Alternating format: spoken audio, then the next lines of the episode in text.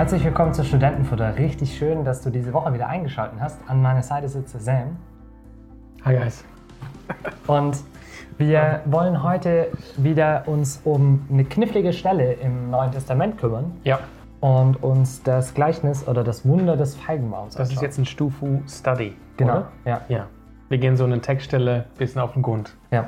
Ja, wir lesen aus dem Markus-Evangelium den Bericht von Markus und dieser Bericht äh, geschieht ähm, an Palmsonntag oder an Palmsonntag und am Tag danach, als Jesus mit seinen Jüngern auf dem Weg nach Jerusalem ist und auf dem Weg begegnen sie einem Baum. Ja. und zwar einem Feigenbaum. Und Jesus verflucht diesen Feigenbaum. Ist richtig? Ja. Ich lese den Text. Ja. Wir sind in Markus Evangelium, Kapitel 11, Vers 12 und ich lese aus der Luther-Übersetzung aus dem Jahr 2017. Und am nächsten Tag, als sie von Bethanien weggingen, hungerte ihn, also Jesus, und er sah einen Feigenbaum von, der, von ferne, der Blätter hatte. Da ging er hin, ob er etwas drauf fände. Und als er zu ihm kam, fand er nichts als Blätter, denn es war nicht die Zeit für Feigen. Da antwortete Jesus und sprach zu ihm, nun esse niemand mehr eine Frucht von dir in Ewigkeit. Und seine Jünger hörten das. Dann gehen sie nach Jerusalem und am nächsten Tag, ab Vers 20, heißt es, und als sie am Morgen an dem Feigenbaum vorbeigingen, sahen sie, dass er verdorrt war bis zur Wurzel. Und Petrus erinnerte sich und sprach zu ihm, Rabbi, sieh, der Feigenbaum, den du verflucht hast, ist verdorrt. Und Jesus antwortete und sprach zu ihnen, habt Glauben an Gott. Wahrlich, ich sage euch, wer zu diesem Berge spräche, hebe dich und werf dich ins Meer, und zweifelte nicht in seinem Herzen, sondern glaubte, dass geschehen würde, was er sagt, so wird's ihm geschehen. Darum sage ich euch, alles, was ihr betet und bittet, glaubt nur, dass ihr es empfangt, so, werdet's, so wird's euch zuteil werden. Und wenn ihr steht und betet, so vergebt, wenn ihr etwas gegen jemanden habt, damit auch euer Vater im Himmel euch vergebe eure Übertretungen. Ja, Ja, also was hat der Jesus gegen Feigenbäume? Ja, das ist, glaube ich, die große Frage. Vor allem, wenn er aus Israel kommt, da gibt es schon ganz schön viele Feigenbäume. Ähm, beziehungsweise, was hatte er genau gegen diesen Feigenbaum? Gegen diesen einen Feigenbaum. Ja. Weil es ist, schon, es ist schon so ein bisschen eine absurde Geschichte. Also, so vom Kontext her gesehen, wir befinden uns ja in Jerusalem. Das heißt, wir sind in der letzten Woche in der Kar- oder in der Passionszeit angekommen. Und Jesus läuft jetzt jeden Tag in den Tempel, um dort zu lehren oder es passieren Ja. andere spannende Sachen. Und Ja, er geht jeden Abend wieder raus nach Bethanien. Genau, um dort Und dann halt kommt wieder rein jeden Tag, ja. Das heißt, die gehen mehrmals am Tag an diesem Baum vorbei. Ja, genau. Und offensichtlich kommt, wir kommen jetzt an diese Situation, wo Jesus diesen Feigenbaum sieht und denkt, oh, ich habe Hunger. Eigentlich könnten wir doch jetzt da mal einen kurzen Zwischensnack einlegen. Aber er bekommt nichts von diesem Baum. Und daraufhin verflucht er ihn. Und ich, keine Ahnung, Sam, wie, wie das dir geht, ob du in deinem biblischen, brillanten Verständnis immer dachtest, ach ja, eigentlich ist es offensichtlich, was damit gemeint ist. Ähm, mir zumindest ging es ja. Es Ja. ist offensichtlich für mich, dass ich ein bisschen Mitleid habe mit diesem armen Baum. Ne? schon ein bisschen. Weil es heißt, ja. und vielleicht kommst du dann auch darauf, es heißt, eigentlich war es jetzt nicht die Zeit für die Feigen. Das heißt, es war jetzt nicht. Ja. ja, genau, also der, Text sagt es ja extra noch, Ja. ne? denn es war nicht Zeit, aber es war nicht Zeit für die Feigen. Ähm, und das ist schon irgendwie ein bisschen skurril und ich habe mich auch immer gefragt, das ist, das, für mich hat sich das immer willkürlich angefühlt. So. Ja. Ja. Ja, Ja, genau. Ein bisschen Genau. willkürlich, ein bisschen so, okay, da waren keine Feigen am Baum, aber das ist jetzt ein bisschen hart, ja. den Baum auf Ja. Ewigkeit zu Ja, verfluchen. oder, so ein, oder, oder wie einfach so ein irrationaler Wutausbruch von Jesus, wo man jetzt auch denkt, okay, von Jesus hätte ich das jetzt nicht erwartet. Also, wenn man Hunger Ja. hat und man bekommt irgendwie nichts, dass man dann, also, wenn man, wenn man abends um 10 noch Hunger hat und dann rausläuft, weil man sich noch einen Döner holen will und dann der Dönerladen gerade zugemacht hat, dass man dann wütend wird als Mensch, ich kann das schon nachvollziehen. Aber dass das Jesus so geht, In meinen jüngeren Jahren habe ich das auch ja. erlebt. Ne? ja, Aber aber. Jesus ist der Was Sohn hat's- Gottes und deshalb ist er nicht anfällig für irrationalen Zornausbrüche, sondern sein Zorn ist gerecht und richtig. Ja. Das heißt, was hat es jetzt mit diesem Feigenbaum auf sich? Beziehungsweise hat Jesus vielleicht was Tiefsinnigeres damit vorgehabt, als nur diesen Baum dafür zu bestrafen, dass er ihm jetzt nicht seinen Hunger gestellt hat. Und dafür sind, und der nächste Punkt ist ja, und das ist spannend, das gucken wir uns dann gleich auch noch an, Ähm, du hast jetzt ein paar Verse ausgelassen, aber der Feigenbaum taucht ja eben zweimal auf. Also es gibt einmal Genau. diese Stelle, wo Jesus ihn tatsächlich verflucht, weil er keine Früchte hat. Und dann gibt es eben der Part, wo das Petrus auffällt und wo Petrus und Jesus nochmal Ja. so ein bisschen über irgendeinen Berg reden oder so, den man dann da ins Meer wirft. Und inzwischen auch, ist ein ganzer Tag in Jerusalem vergangen. ja, wo ganz schön herausfordernde Sachen auch passiert sind. Und auch diese Ja. zweite Stelle ist recht herausfordernd. Aber lass uns jetzt mal den Feigenbaum angucken. Okay. Weil was man, was man zum einen schon mal wissen muss, ist, so ein Feigenbaum, ähm, der trägt parallel Früchte und Blätter immer. Also das ist ein Baum, der, der schmeißt zwar im Winter auch seine Blätter ab, aber wenn dann im Frühjahr die Blätter ab, ausgebildet werden, dann wachsen die Früchte mit. Das heißt, der, der Baum äh, treibt sowohl die Frucht als auch die Blätter gleichzeitig. Es ist jetzt nicht wie ein deutscher Apfelbaum, der dann die Blätter, wo die Knospen sprießen und dann die Blüten kommen und die dann bestäubt werden und dann aus den bestäubten Blüten die Früchte entstehen Ja. sondern Ja. das passiert alles gleichzeitig. Und deswegen, auch wenn es jetzt nicht vielleicht die Erntezeit gewesen wäre, wo die, äh, wo die Feigen besonders reif oder besonders lecker gewesen wären, hätte Jesus trotzdem, wenn er von weitem sieht, okay, der Baum hat Blätter, dann Sagen, ist ja. er gesund und damit müsste der eigentlich auch Früchte haben, weil jeder normale Feigenbaum hätte in dem Stadium eigentlich Früchte gehabt. Okay. Und damit war das nicht total irrational oder auch unfair gegenüber dem Baum, sondern es war zumindest schon mal die, also die Erwartung von Jesus war, war gerecht. Also er hätte erwarten können, dass dieser Baum das zeigt. Nach dem Aussehen von diesem Baum sollte es Genau. Frucht geben. Ja, das heißt, irgendwas in dem Baum muss nicht gestimmt haben, damit er nur Blätter sprießen lässt, aber keine Früchte. Das heißt, irgendwas in dem Baum war Okay. kaputt und das Verräterische eben nach außen oder von weitem hin, äh, von weitem weg, sah dieser Baum ganz schön lebendig aus. Ja. So, Ja. Ich meine, ich lasse es mal stehen, aber Ja. ich, trotzdem, wenn es heißt von Markus explizit, eigentlich war es jetzt nicht die Zeit für, für Feigen, Hm. würde irgendwie darauf hindeuten, eigentlich lag es nicht an dem Baum, dass da keine Feigen waren, sondern an der Zeit, oder? Oder wie, wie siehst du das? also ich würde sagen, dass diese, dass diese Notiz, die Markus hier macht, dass die daher kommt, dass man vielleicht jetzt nicht erwarten würde, also ich gehe davon aus, dass es ein bisschen die Frage ist, okay, sind die Früchte reif oder nicht? Ja, okay. Mhm. Weil Markus schreibt das ja auch für Leute, die sich in dieser Region und in diesem Wärmegrad auskennen und die Feigenbäume durchaus, für die das geläufig sind. Mhm. Und damit geht natürlich jeder davon aus, okay, zumindest Fruchtansätze hätte er sehen müssen. Aber wenn er überhaupt keine Frucht sieht, Ja. dann, hat es noch mal, einen- dann ist Ja. es nochmal ein Unterschied. ja. Und die Frage ist trotzdem, okay, was hat Jesus damit bezweckt? Also, was wir jetzt ja, was man dadurch, wenn man diesen Feigenbaum versteht, schon mal sagen kann, ist, dass Jesus hier jetzt nicht wirklich un, also nicht willkürlich gehandelt hat. Aber was war Jesu Intention? Mhm. Was ist so dieser Punkt? Und da hilft es ungemein in dieser Stelle, wenn wir uns den Kontext angucken. Weil wir sind eben an dem Höhepunkt Den ich rausgelassen habe beim ja, Lesen. den, den du rausgelassen hast, weil der gute Mensch, der Bibelwissen hat, weiß, dass zwischen diesen zwei Stellen die Tempelreinigung steht. Ja. Das heißt, Jesus blickt hier auf den Tempelberg und der Fokus auch in den nächsten Kapiteln geht es um die Lehre der Pharisäer, geht es um den Lobpreis und um die Anbetung im Tempel. Ja. Das heißt, die Frage, was Und was die Händel Falsch. aus dem Tempel Genau, gemacht ja, haben. was falsch ist im, in, im Volk Israel, das kommt jetzt hier zu einem Höhepunkt in dem, in dem Passionsnarrativ. Ja. Und zwischen diesen zwei Stellen, die Sam gerade vorgelesen hat, finden wir eben die Tempelreinigung. Der Ort, wo Jesus eben nicht nur, sag ich mal, den Feigenbaum begutachtet hat und ihn dann verflucht hat, sondern der Moment, wo Jesus den Tempelberg und die Anbetung im Tempel begutachten wollte und gemerkt hat, dass dafür gar kein Platz mehr da war, sondern dass die ganzen Leute nur noch für die Korruption, für den Profit und für dieses ganze Wechselspiel im Endeffekt den Platz gemacht Ja. haben und damit der Platz für die Menschen, für die Anbetung nicht mehr da war. Genau. Also Jesus geht, er, er blickt nicht von der Ferne, er geht auch da rein. Ne? Ja, Er Ja, schaut sich das absolut, an und genau. er sagt, hey, das sollte eigentlich ein Haus des Gebets sein für alle Völker und Ja. es ist eigentlich eine Raubehöhle. Ja. ja. ja.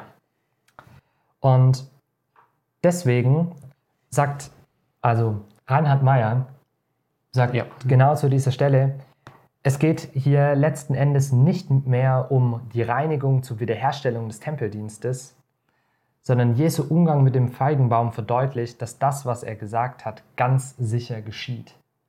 Das heißt, der Feigenbaum ist eigentlich dafür da, um die Ernsthaftigkeit dieses Mangels innerhalb des Tempels zu zeigen und zu verdeutlichen. Ja. Dieses fatale Bild, dass Jesus sagt, okay, ja, es ist, doof gesagt, es ist Schluss mit dir, Feigenbaum. So, das, das ist dein Ende, weil du diese Frucht nicht getragen hast. Das ist ein Zeichen von Jesus, wie ernst er es mit dieser Tempelreinigung eigentlich gemeint hat. Dass er das eigentlich damit auch Ja. aussagen will. Ja. Dass das, was im Tempel dann passiert, an dem gleichen Tag noch, dass das eben jetzt ein deutliches Urteil ist. Ja. Und dass es damit diese prophetische Dimension hat auf das, was passiert. Das heißt, das, was Jesus sagt über den Feigenbaum, das übertragt er durch die Tempelreinigung auf den Tempel und das ganze System. Und im Prinzip sagt er mit der Tempelreinigung, dieses System hier Ja, wird nicht mehr Frucht tragen. ja. Genau. Und, damit auch, und damit auch das Volk Israel wird nicht mehr diese Frucht tragen. In ihre, in seinem, in seiner jetzigen Verfassung. In seiner jetzigen Verfassung. Als Genau. anteilhaft an diesem religiösen System. Hm. Okay. Und ich kann gerne auch noch äh, von C.S. Lewis lesen, der Ähnliches geschrieben hat. Er sagt nämlich, das einzige Zerstörungswunder Christi, also das Verdorrenlassen des Feigenbaums, wird von manchen als, als störend empfunden. Hatten wir ja schon besprochen. Ich meine jedoch, dass seine Bedeutung offensichtlich ist. Dieses Wunder ist in der Tat ein ungesetztes Gleichnis, ein Symbol für den Urteilsspruch Gottes über alles, was unfruchtbar ist und zweifellos insbesondere über das Judentum jener Zeit. Also das, was du gesagt hast, über dieses religiöse System, was zu der damaligen Zeit vorherrschend war und wo eben der Tempel im Zentrum dieser Anbetung eben das Mittelpunkt oder der sichtbarste Punkt war. Das ist die moralische Bedeutung dieses Wunders. Darüber hinaus wiederholt es als Wunder brennpunkthaft im kleinen und im engeren Kreis, was Gott ständig und überall in der Natur tut. Also, dass eben Dinge zu Ende gehen müssen und dass das, was keine Frucht trägt, dass das auch verdorrt wird, das ist eine ernstzunehmende Warnung, die Jesus hier auch mitgeben wird. Ja. Und das ist so ein bisschen dann dieser kritische Punkt, worauf dann diese zweite Stelle nämlich eingeht. Weil was ja dann passiert ist, dass wir, nachdem Jesus alle aus dem Tempel rausgeschmissen hat Ja. und sie dann abends eben nach Hause gegangen sind und am nächsten Tag wiederkommen, dass Petrus auffällt, dass dieses Wunder oder diese Verfluchung, dass, dies, dass das tatsächlich eingetreten ist. Also dass Jesus durch das, was er ausgesprochen hat, diesen Baum verdorren lassen hat. Das heißt, sein Tod unmittelbar herbeigeführt hat. Was, Also an, anscheinend sind sie am Abend dann vorbeigelaufen wahrscheinlich und dann war es noch nicht verdorrt und dann beim Ja. nächsten Morgen genau, ja. in der Nacht. Okay. Und dann, Und darauf spricht Petrus ihn an ja, und sagt so, hey Jesus, guck mal, der Feigenbaum, der ist ja tatsächlich verdorrt. Also ja, Petrus war schon klar, okay, das, was da passiert ist, das ist nicht normal. So, das, er, er hat Ja. augenblicklich, sein botanisches Wissen hat ihm die Fähigkeit gegeben, augenblicklich zu erkennen, dass das, was da passiert ist, auf jeden Fall ein Wunder ist und dass das mit dem zu tun haben muss, was Jesus dem Feigenbaum. also es war nicht ein Gesagt hat. langsames Absterben des Baumes, Nee. sondern es war wirklich innerhalb von Stunden. Ja, Ja, und dann sagt er, und dann sagt Jesus, wahrlich sage ich euch, wer zu diesem Berge spräche, hebt dich und werft dich ins Meer und zweifelte nicht in seinem Herzen, sondern glaubte, dass es geschehen würde, was er sagt, so wird es ihm geschehen. Hm. Ja? also Lewis hat es ja schon gesagt, das, was das Wunder auch noch zeigt, Mhm. ist eben, dass diese moralische Dimension von kein Frucht bringen, dass das hier sichtbar wird. Ja. Und deswegen verstehe ich auch, oder deswegen nutzt Jesus hier diese Gelegenheit, nicht das als Bild nur für Israel zu benutzen, sondern jetzt das als Warnung zu sagen. Deswegen sagt er wahrlich, Amen, so sei es. Leute, glaubt, habt Glauben. Habt Glauben an Gott, ja? Ja, habt Glauben an Gott. Also er nutzt dieses Bild, um seinen Jüngern nochmal einzuschärfen, auf wen sie sich wirklich verlassen müssen. Nämlich auf Gott selber. Und dann sagt er, wenn ihr Glauben habt und wenn ihr betet, dann wird dieser Berg ins Meer geworfen. Welcher Berg meint er?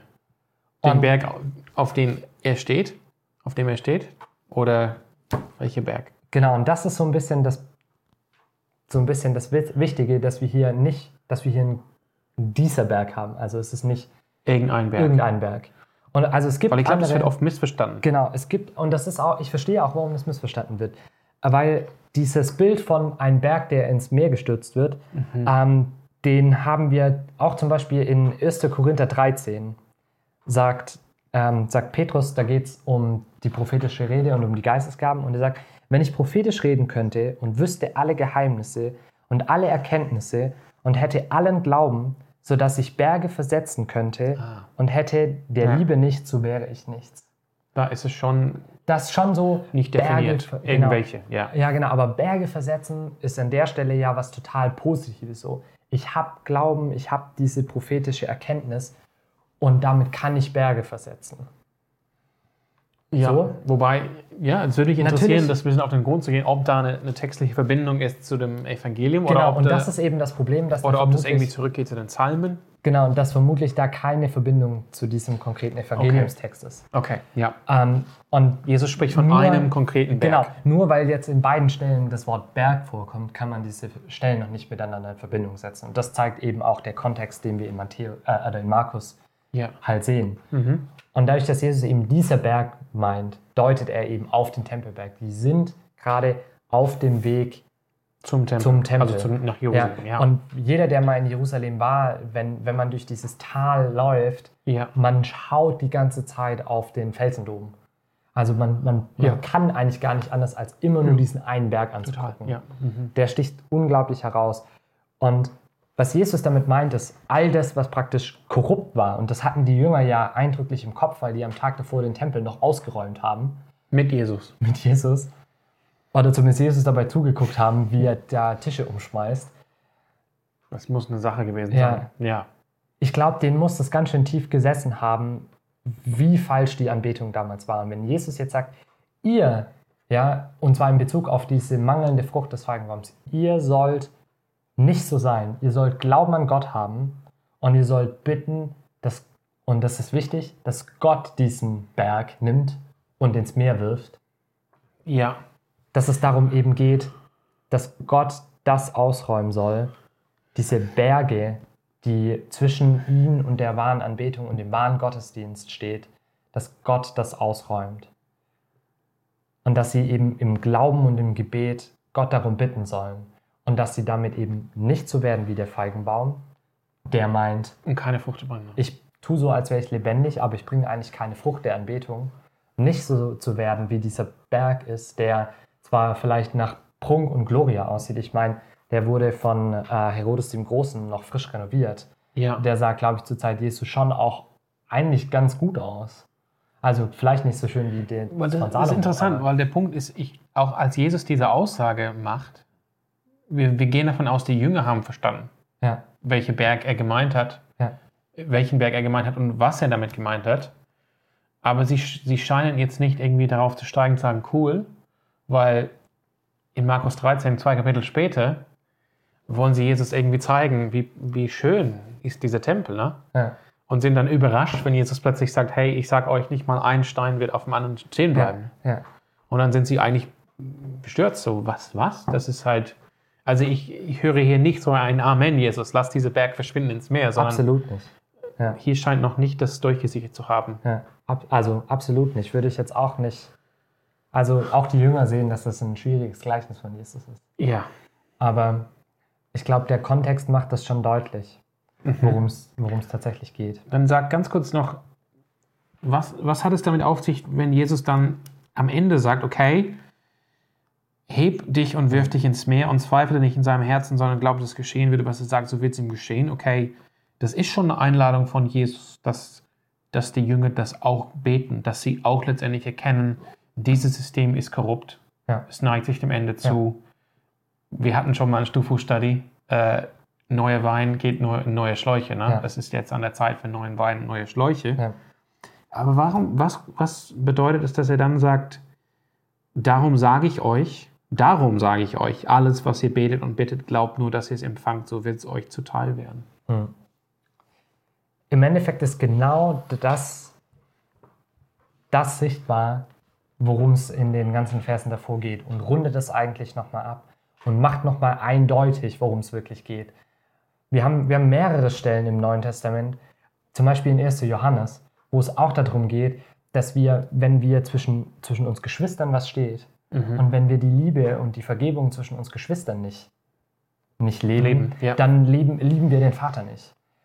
Und wir sollen ausräumen, dieser, der Berg, der für dieses korrupte System und für die falsche Anbetung steht, der soll von Gott ausgeräumt werden. Mhm. Und deswegen schärft Jesus natürlich den Jüngern auch ein, hey, wenn, wenn ihr schon betet, wenn ihr euch versucht und wenn euer Wunsch ist, euch mit Gott eins zu machen und das auszuräumen, was zwischen der Anbetung und Gott steht, dann ist es natürlich klar, dass wir das auch tun, dass wir das ausräumen, was zwischen uns und anderen Mitmenschen steht, weil genau diese Zwiespalt und auch dieses mangelnde Vergeben zwischen uns und unseren Mhm. Mitmenschen auch letzten Endes unsere Anbetung beeinflusst und damit ein Teil von diesem Werk ist. Also Jesus schärft hier nochmal oder macht nochmal deutlich, was wirklich damit gemeint ist, indem er dieses ethische Beispiel nochmal Der, nennt. der Sündenvergebung. Der Sündenvergebung Und der Versöhnung. nennt. Ja. Okay. Ja. Ja. Stark. Ich hoffe, dass wir euch so ein bisschen einen Einblick geben konnten und dass ihr damit diese Stelle besser verstehen könnt. Und es ist wirklich eine Einladung und eine Herausforderung an uns alle, dass wir echt bewusst auch uns machen, wo tragen wir Früchte und wo tragen wir Früchte der Anbetung. Und ja, mit dieser Herausforderung wünschen wir euch noch eine schöne Woche und wir sehen uns beim nächsten Mal. Ciao. Ciao.